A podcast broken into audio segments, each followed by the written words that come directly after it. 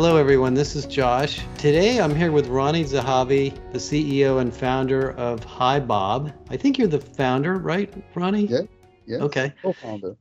Co-founder co-founder and the reason i wanted to talk to him today is there are a whole bunch of things that HiBob is doing that exemplify what i consider to be state-of-the-art hr technology. So in addition to obviously being a great company i think he also has a lot of lessons for many of you that are selecting or building tools in hr so ronnie let's go back to when we first met remind me of our original meeting. I kind of forget now. Because you see so many people. So we we met in tel aviv in 2017 HiBob was a really early stage startup with a few dozens of people.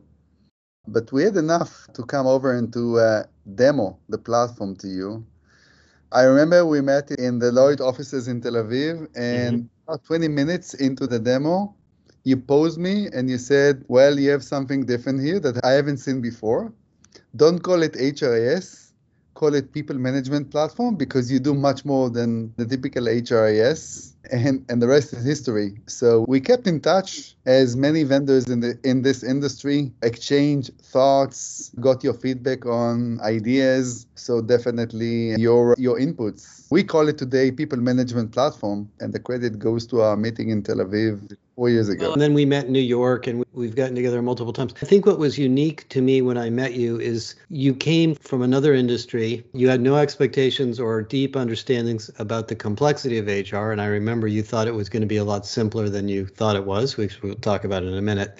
But what I really thought was refreshing was you were thinking about it as a platform for managers and individual employees, not so much for HR people. And from the very, very beginning, I think the vision around the platform was in when you are disrupting a market or you become entrepreneur, you come fresh. You don't know the details. If I go back to my previous company, it was in the CDN space, and somebody would tell me, I'm gonna build a company. This don't spend your time, it's too complex. Only the ones that coming from outside, one, they dare to think big, and secondly, they're fresh. They don't know the how cold is the water when you jump into it. And boy, we were so wrong about building an HRIS. I remember sitting with my co-founder and talking about building an HRIS, and I said, "What's the big deal?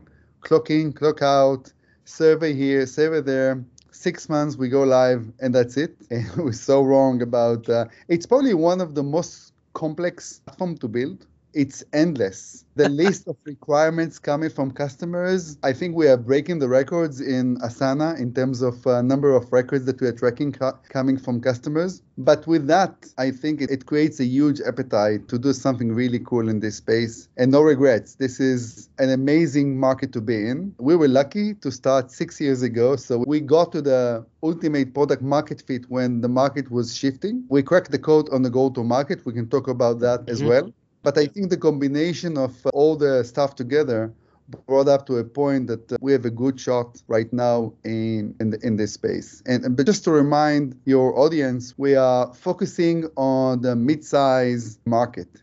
It's a bit misleading what is SME because yeah. it sounds one definition, but it's actually different. The sub 20 employees selling to them is different than the sub 100 or 500 or 1,000 or tens of thousands of employees. We focus on the M, anywhere between 100 to a few thousands of uh, employees. I call it the hundreds of employees, the many mm-hmm. hundreds of employees. So it's what we call the three M's. One, mid-size, fast-growing. The second M is modern, and the third one is multinational. We took the global approach from day one because it goes back to the experience that if you really want to make an impact in the market and to lead the market, then you have to think big from day one and think global from day one. So we didn't take being a domestic player in Europe or in the US you cannot build a company in Israel, it's too small. But we took the, the global approach, and this is where we operate right now. I do want to talk about the go to market, but first about the product. So when I first saw HiBob, you were thinking about it as an HRMS or an HRIS. And my original concept when I saw it was this is more of a people management platform.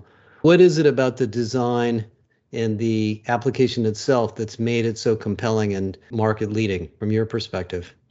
So, if you look at the journey in this industry, everything started at a simple system of record. and then it evolved to a system of resources, automations.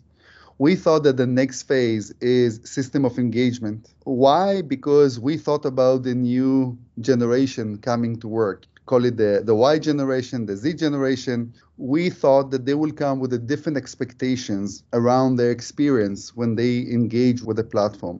So everything starts with the UI and the UX. It has to be intuitive, simple, easy to use, in the flow of work. And if you have a, a, welcoming platform that people really like to use, they don't feel annoyed logging into a platform to apply for a PTO or whatever, then you start the engagement. The engagement has two levels, in my opinion. One, what I call the front end engagement the UI, the UX, how beautiful to the eyes is it?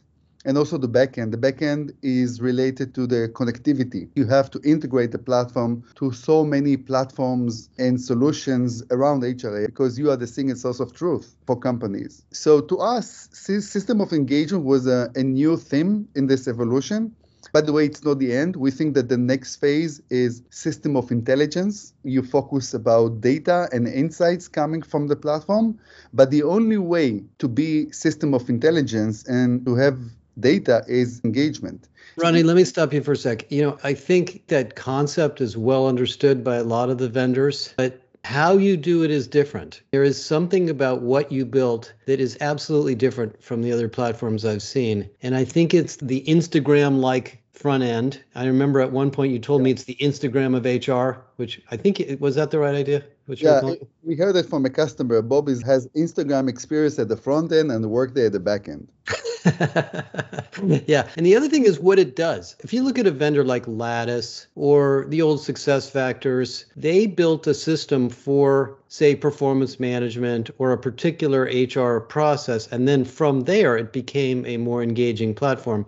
When you started, you set out to actually do different things. Talk a little bit about what it does for people and how you use it, because it isn't really just for that. So strategically, we knew that the big point of a point solution, you know, the best of breed, like SuccessFactors, like Cornerstone, when they build something, um, one from LMS and the other one from talent, at some point they have to pivot and go back to the to the fundamentals, the, the core HR, in order to be a real player. So we knew that the only way to build something scalable was let's figure out what we can do in the core HR. And then the challenge was around the flexibility and the agility of the platform. Because if you want to serve mid-sized, fast-growing companies, when they grow from 50 employees to 200 employees, this is a new organization. When they scale from 200 to 1,000 and they expand globally, growth, flexibility, agility, the ability to run different workflows within the platform that can be customized and localized by teams, by different culture perspective, I think that's the beauty of the platform. And you do it in a very nice way, in an elegant way, beautiful to the eyes, intuitive. So you don't need to be an HR expert, you know, an admin to use the platform.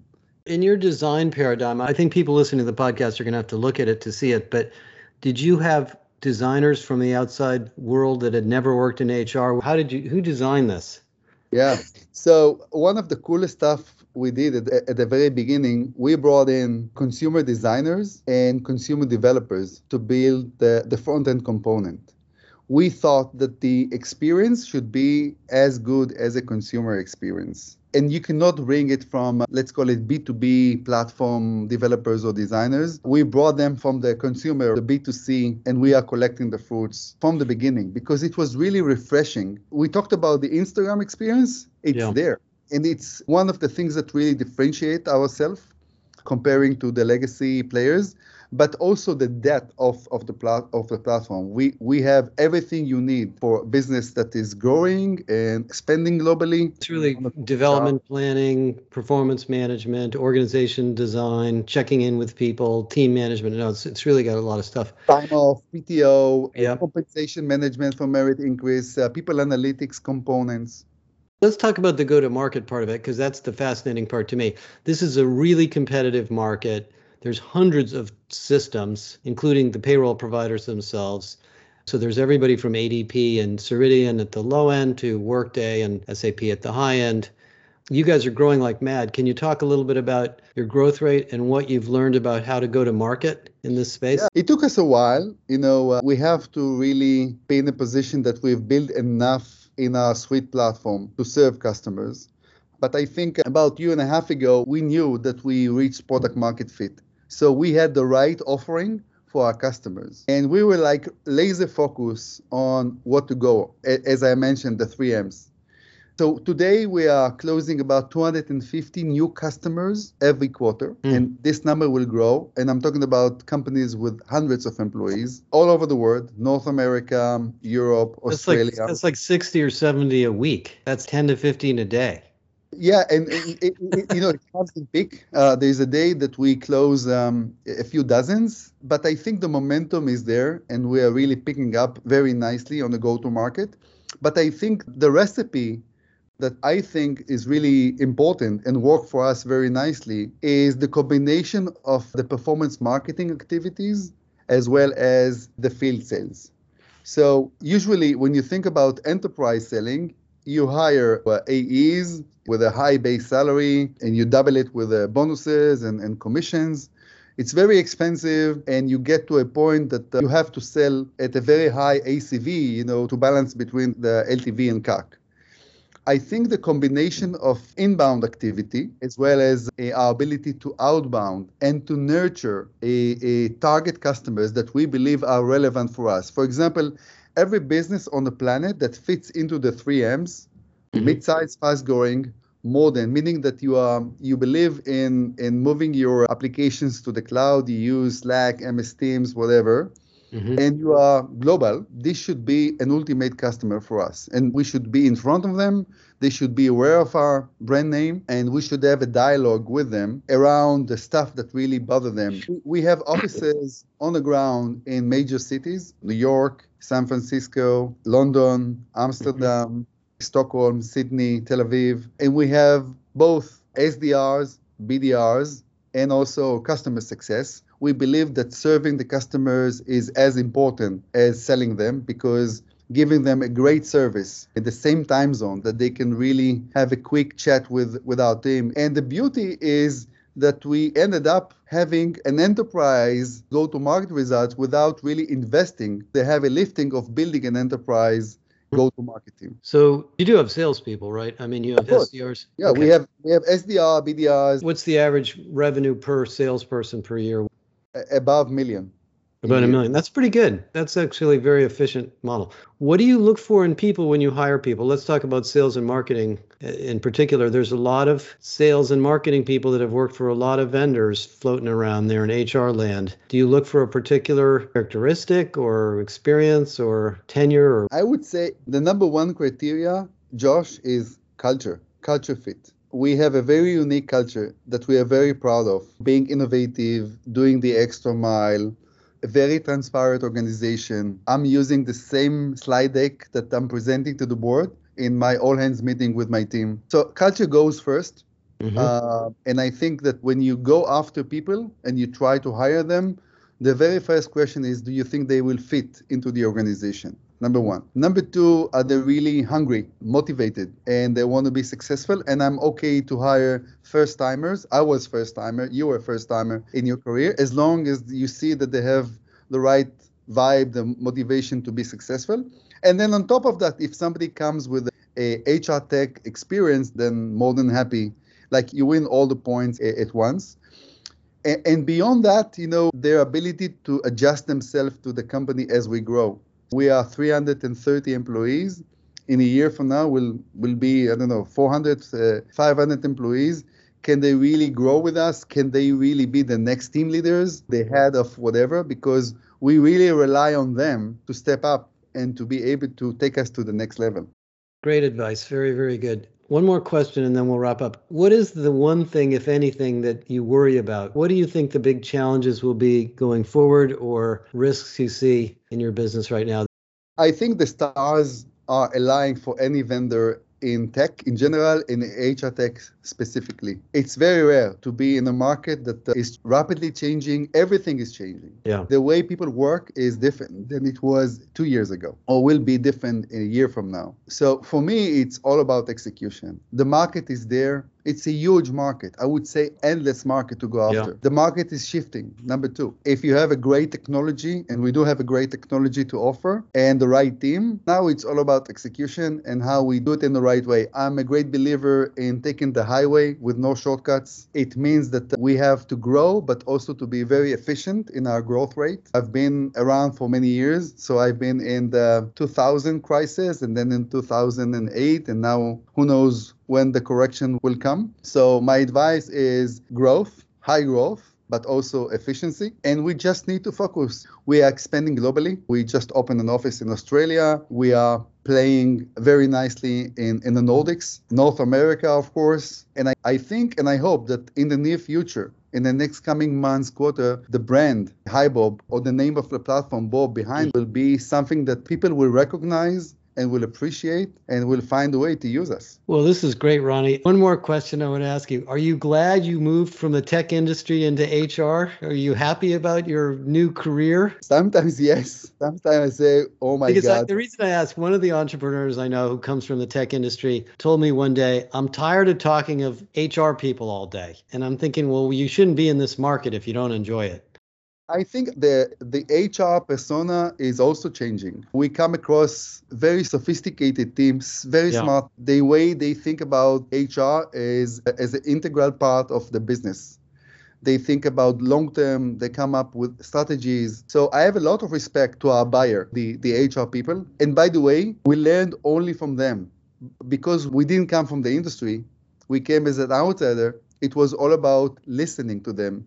And Yeah. to be a great entrepreneur, you have to have a, a great skills of listening because you hear about the problems, you hear about the challenges, and then you try to fix them for them. Or you try to compare yourself to the competition. There are so many players in this industry, and you try to build something right for, for the customers. My advice to entrepreneurs always listen to your customers and then choose between the good cholesterol and the bad cholesterol.